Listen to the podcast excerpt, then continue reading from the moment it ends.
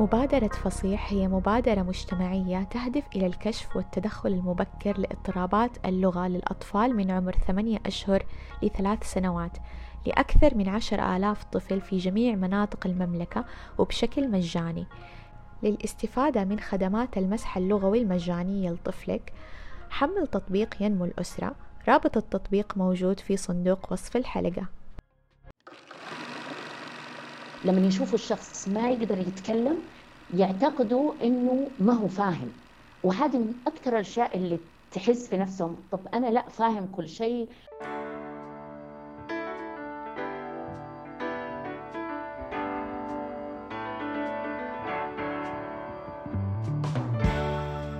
أنا بسمة حميد أهلا بيكم في بودكاست مظلة.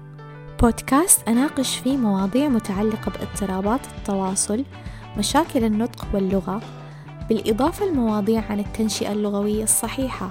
لا تنسوا تعملوا سبسكرايب وفولو للبودكاست حيجيكم تنبيه أول ما تنزل حلقة جديدة وتشاركوا الحلقات مع اللي تعرفونه هذه الحلقة بعنوان الحبسة اللغوية.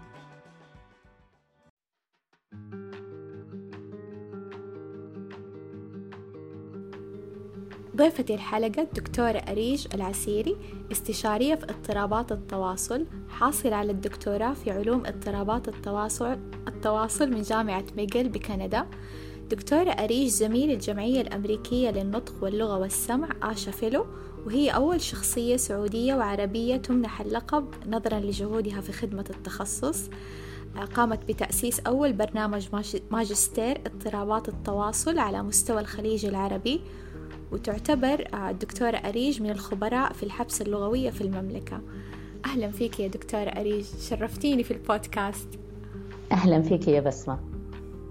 آه الحقيقة يعني آه ما تتصور قديش أنا سعيدة. وهي هو موضوع كان في بالي من فترة من الموسم الأول الصراحة. بس يعني دحين تسهل الوقت الحمد لله وأنا مرة مبسوطة أني أكلمك اليوم.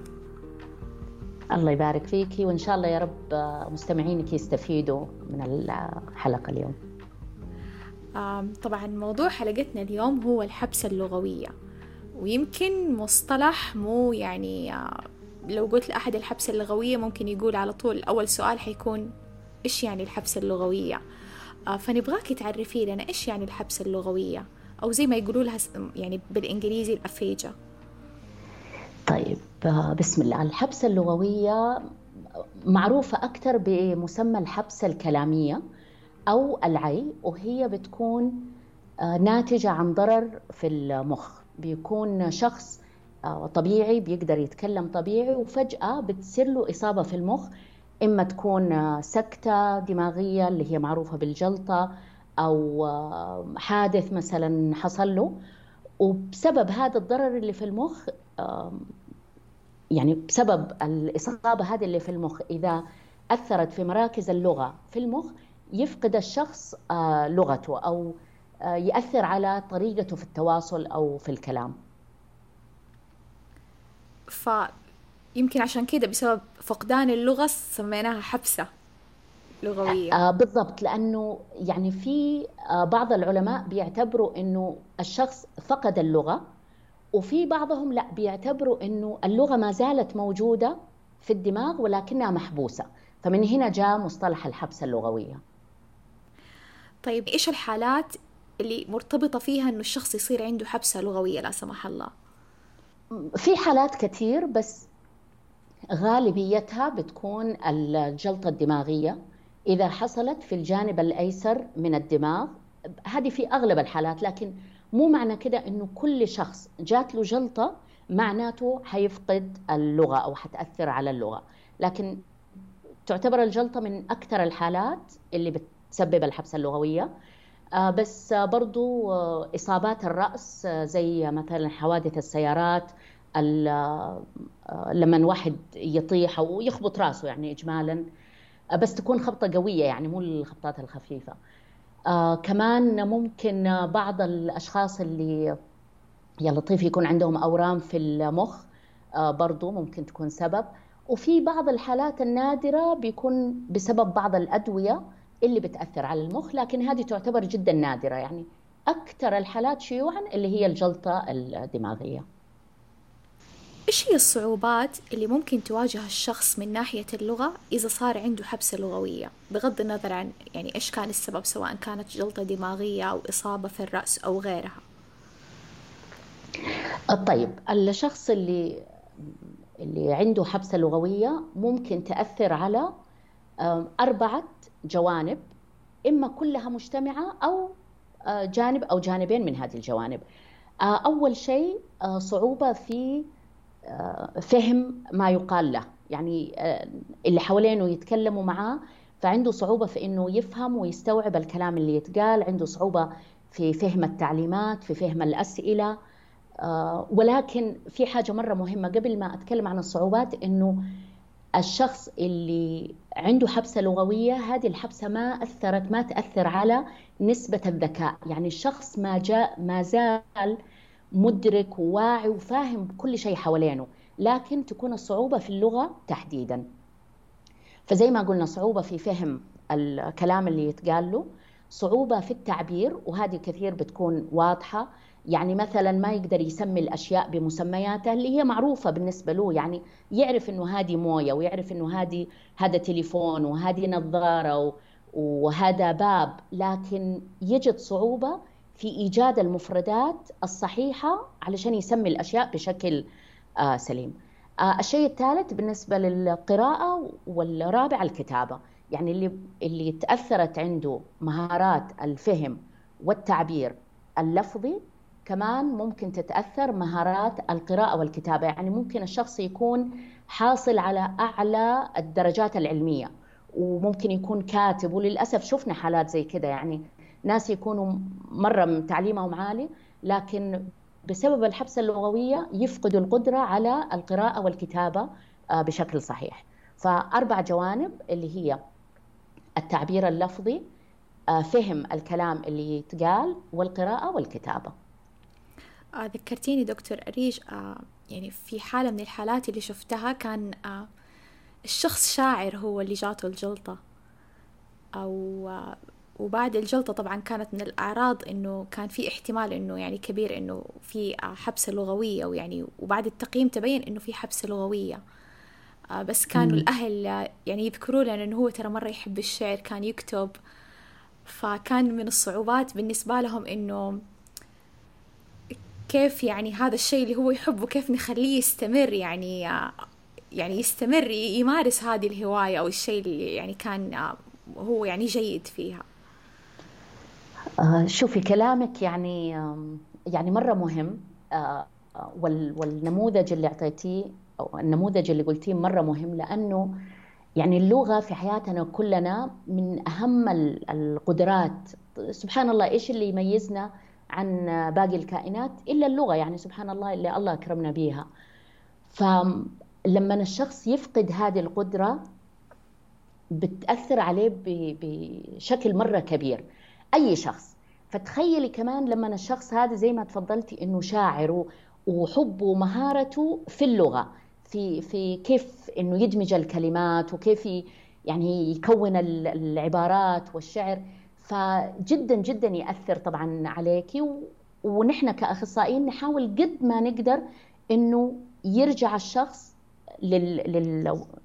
للحالة اللي قبل الجلطة ولو ما حصل إيش ممكن نسوي له بحيث إنه آه يعني هل يقدر يستمر؟ هل مثلا نخليه آه يعني يستمع لأشعاره القديمة؟ يمكن نخليه يستمع لأشعار ثانية؟ يعني نشوف إيش ممكن نسوي في الجلسات بحيث إنه يعني ما يفقد هذا الشيء اللي كان يحبه نهائي.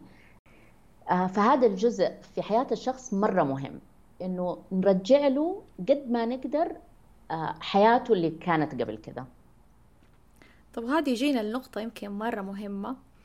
إحنا كأشخاص بالذات لأنه لما نتكلم عن الحبسة اللغوية فإحنا نتكلم عن شخص بالغ. يعني والأغلب إنه هو قبل ما تصيبه هذه الحالة أو العرض الطبي كانت يعني مهاراته يعني الأغلب إنها مرة كويسة سواء كان من ناحية تواصل أو كلام. ممكن يكون حتى شخص يعني ماسك منصب أو إدارة فهو شخص يعني في يعني يكون في وجه المكان أو متحدث آه، مهم.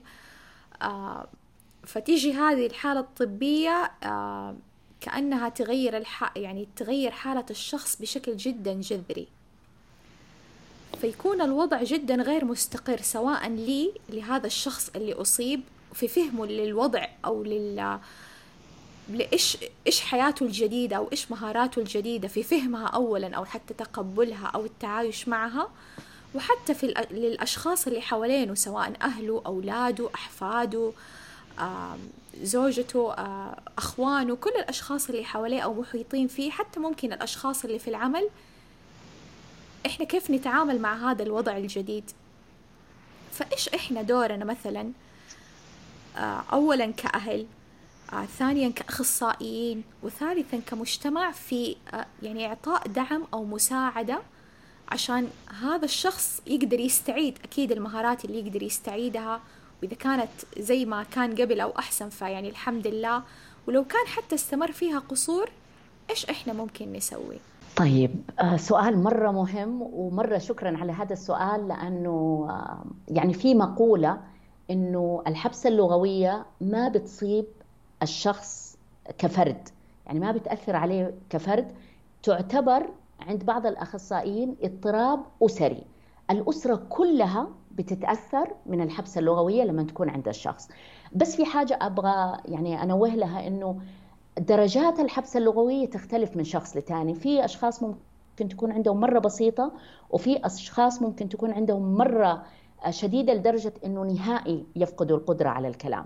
فهذه علشان بس الأهل يعرفوا أنه بتختلف من شخص للتاني وأفضل شخص لتشخيص درجة الحبسة الكلامية وبرضو أو اللغوية وأنواعها لأنه لها برضو أنواع مختلفة اللي هو أخصائي التخاطب. يعني فلازم يرجعوا لأخصائي التخاطب. فلما بنقول اضطراب أسري لما يعني الشخص مثلا يكون يعني زوج رب الأسرة. ما هو قادر يعبر بالطريقة اللي كان بها قبل.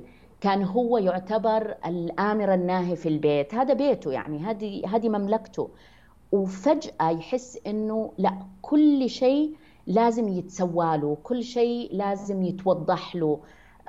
يعني كثير حتى بتأثر على نفسية الشخص. فالحبسة اللغوية كثيرا ما للأسف ترتبط ببعض الأعراض النفسية وعلشان كده لازم نشتغل بشكل يعني قريب مع الأخصائيين النفسيين والاستشاريين النفسيين لأنه ممكن تأثر يعني تسبب حزن إحباط لأنه الشخص يحزن على حاله يعني إنه طب أنا ما ماني زي ما كنت. وزي ما تفضلتي بالنموذج حق الشاعر وبرضو أنا شفت اللي كانوا دكاترة في الجامعة اللي كانوا مهندسين آه، فجأة التغيير هذا يعني وحتى يعني أنا ما بستقل من بأي مهنة يعني ربة الأسرة لما تكون هي الآمر الناهي في البيت والكل بيسمع لها وفجأة تحس إنه لا كل شيء لازم يعني تشرح لها بطريقة أبسط آه لازم ن... آه نبسط الجمل اللي نستخدمها. ناس كثير للأسف يعتقدوا إنه لما يشوفوا الشخص ما يقدر يتكلم يعتقدوا إنه ما هو فاهم. وهذه من أكثر الأشياء اللي تحس في نفسهم طب أنا لا فاهم كل شيء وأنا يعني بس ماني قادرة أتكلم ماني قادرة أعبر عن نفسي ماني قادرة أفهم كل اللي بتقولوه لأنه كأنها لغة غريبة بالنسبة له. هو مو إنه مو فاهم الحياة بس اللغة صارت مختلفة بالنسبة له. فلما نشوف موضوع الحزن الإحباط الخوف القلق خاصة إذا كان الشخص نسبيا صغير. هي صح بتصيب البالغين وغالبا بتصيب شوية الكبار في السن بس للأسف ممكن تصيب شخص في العشرينات في الثلاثينات. فهذا بيكون في بداية حياته. يعني يعني بيفكر واحدة مثلا تكون دوبها والدة وجاتها الحبسة اللغوية.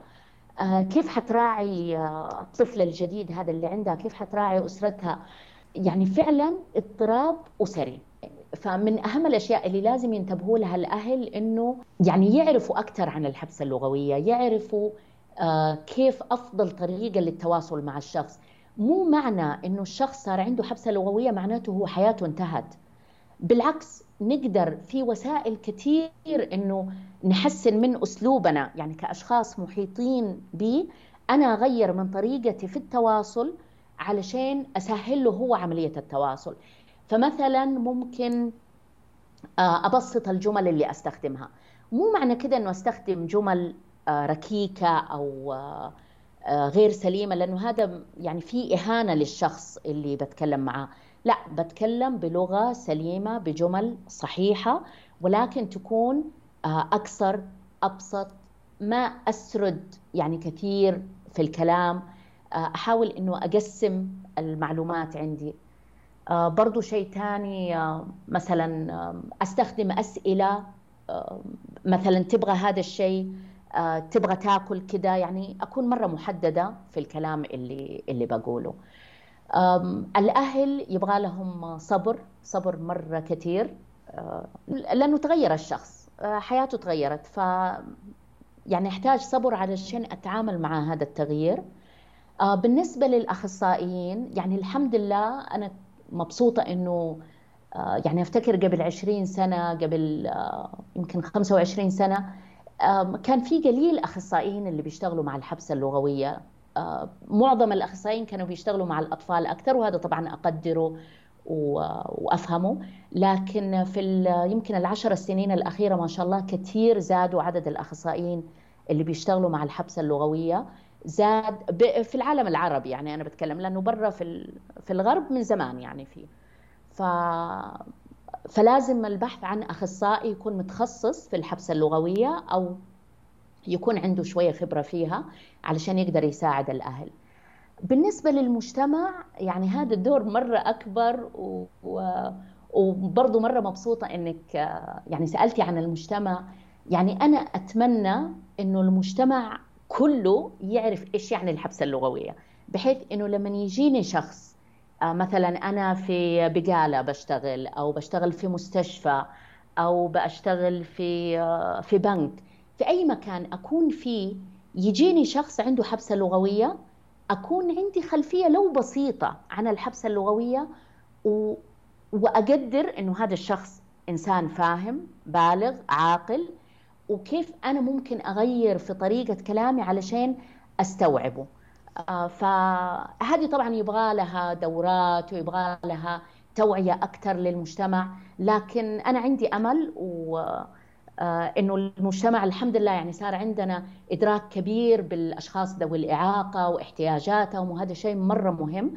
آه، ومن هدول الأشخاص طبعا اللي عندهم الحبسة اللغوية فكل ما زاد الوعي عندنا كمجتمع حنعرف نتعامل مع هذه الفئة بشكل أكبر ونقدر نخليهم يرجعوا للمجتمع بشكل أفضل. آه شكرا دكتورة اريج على الشرح الأكثر من وافي. آه كمان أنا في نقطة أحسها جدا مهمة آه إحنا كأخصائيين يمكن آه أو كمختصين فاهمين الحبسة اللغوية وتقريبا يعني إيش الأعراضها إيش الصعوبات آه من خبرة كتعامل مع بعض الحالات أكيد والأهالي. آه ممكن نحتاج كمان نوعي أكثر يعني نوعي أكثر.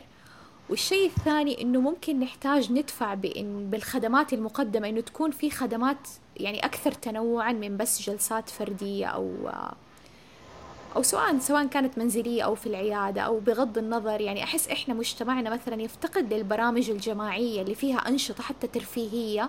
ومن خلال هذه الأنشطة يكون مثلا في أهداف تأهيلية. فمثلا يشتغل في هذه الأنشطة عادي أخصائي التخاطب أخصائي العلاج الوظيفي أخصائي العلاج الطبيعي الأخصائي النفسي وأي شخص آخر مثلا أخصائي التغذية أي أحد آخر يحتاجه يحتاجه هذا الشخص في ضمن يعني نشاط ترفيهي ويشوف فيه الشخص أشخاص آخرين كمان. ما يكون هو يعني يحس إنه لوحده أو منعزل يعني فيها شوية جزء من الدعم النفسي. معك حق. بالعكس الجلسات الفردية أكيد مهمة لكن الجلسات الفردية أنا بشتغل على مهارات محددة ومهارات فردية. ولكن زي ما قلتي الجلسات الجماعية وأفتكر يعني من 2005 بدأنا جلسات جماعية كانت مجموعة صغيرة للأشخاص اللي عندهم حبسة لغوية. فكان يعني سبحان الله كانت يعني عملت فارق معاهم. كانوا مجموعة من السيدات بمختلف يعني الفئات يعني في الأكبر سن في الأصغر في منهم اللي كانوا ربات منزل في اللي كانوا مدرسات. فالجلسة الجماعية فرقت معاهم لدرجة أفتكر واحدة فيهم كانت آه، يعني مع بنتها يعني لما كانوا بيحاولوا إنه يوصلوا المعلومة بتقول أنا مبسوطة كأنها جلسة شاهي. كاننا يعني بنيجي بنجتمع على شاهي ففعلا يعني بتأثر عليهم كثير. آه بعد كده أفتكر من سنتين ثلاثة يمكن أكثر شوية معلش إذا المعلومة ما كانت بالضبط عندي لكن في الرياض بدأوا برضو مجموعات دعم للأشخاص آه اللي عندهم حبسة لغوية. آه غير كده زي ما قلت الأنشطة الجماعية يعني هذه بيميز كثير آه، في أمريكا وفي كندا في الدول الغربية. عندهم مخيمات للحبسة اللغوية. فبيجي الشخص بيقعد شهر تقريبا وبيجي أحد من أهله معاه يعني ما بيكون لوحده. وطبعا المخيم كله أشخاص معاهم حبسة لغوية ومعاهم أحد من أهلهم يعني. فبيطلعوا بيعملوا أنشطة مختلفة بيطلعوا آه، يمشوا حتى اللي ما بيقدر يمشي بسهولة بالكرسي المتحرك بيمشوا مثلا في آه، في حديقة طبيعية فممكن يعني الأشياء اللي بيسووها في الغرب آه، كأنشطة نحن يمكن ما حنسوي نفس الأنشطة لكن حاجة من ثقافتنا من بيئتنا. فمثلا جلسات القهوة مع بعض الديوانيات آه، ما يتحرم هذا الشخص منها. آه، بيطلعوا مثلا طلعات البر مع بعض. فكل واحد حسب البيئة اللي هو فيها. فمثلا أهل جدة أهل البحر أهل الخليج يقدروا يطلعوا للبحر يعني تمشية البحر ويشارك هذا الشخص فيها. أهل الجبال يطلعوا للجبال آه، يتمشوا فيها. في طبعا الصحراء البر يعني طلعات البر. فكل يعني على حسب البيئة اللي أنا موجود فيها آه، أطلع هذا الشخص آه، أخليه يطلع للمجتمع. أخليه إذا هو طبعا ما أضغط عليه وما أضايقه بس إذا هو يبغى يدخل يشتري حاجة بنفسه يجي أحد معاه إذا هو متقبل هذا الشيء علشان إذا أحتاج مداعم آه، دعم بس بدون عفوا بدون ما أقاطعه بدون ما أنا أفرض عليه كل شيء. فزي ما رجعت وقلت في الأول هي الحبسه اللغوية يبغى لها توعية مرة كبيرة على مستوى الأهل والمجتمع وكيف تقبل المجتمع لهذه الحالة والتعامل معها. بالعكس والله هذه أفكار مرة حلوة يعني وإن شاء الله نشوفها منتشرة أكثر. آه يمكنها هي موجودة بس يعني بمحدودية يعني مو مو بهذيك الكثرة يعني اللي ممكن إحنا يعني نتوقعها. بس إن شاء الله تكون يعني موجودة بشكل أكبر في المستقبل. دكتورة أريش في أي كلمة حابة نختم فيها حلقة اليوم؟ الشخص اللي أصابته الحبسة اللغوية مو معنى كده إنه حياته انتهت. آه ما زال في حياة وما زال آه يعني في في شيء هذا الشخص لسه بيعطيه آه سواء آه مع أسرته دعم للأسرة آه، أسرته حوالينه. آه، في ناس سبحان الله حتى تغيرت يعني آه، دخلوا في أهداف ثانية يعني في حياتهم. بس أهم شيء إنه هذا الشخص ما انتهت حياته ما نتعامل معاه إنه هو شخص منعزل. ندمجه في أي حاجة ممكن نحس إنه إنه يتفاعل معاها وتستمر الحياة صح بطريقة مختلفة لكن تستمر الحياة ونتعايش معاها. مرة شكرا لك دكتورة أريج. مرة العفو يا بسمة وبالعكس أنا مبسوطة إنك أخترتي هذا موضوع الحلقة اليوم. و... وإن شاء الله أرجع أقول إن شاء الله الناس يستفيدوا من المعلومات. أكيد بإذن الله. كنت معاكم بسمة بأحمد في آخر حلقة من الموسم الثاني البودكاست مظلة. إذا كنت استمتعت بوقتي خلال الموسم الأول من البودكاست فأنا استمتعت أكثر في هذا الموسم. شكرا لكل الضيوف اللي ساهموا في إثراء هذا المحتوى من خلال حلقات البودكاست. والشكر الأكبر لكم مستمعين بودكاست مظلة على الدعم. حلقات هذا البودكاست متوفرة على أبل بودكاست وجوجل بودكاست ساوند كلاود وأنغامي وعلى اليوتيوب. ألقاكم في الموسم الثالث على خير.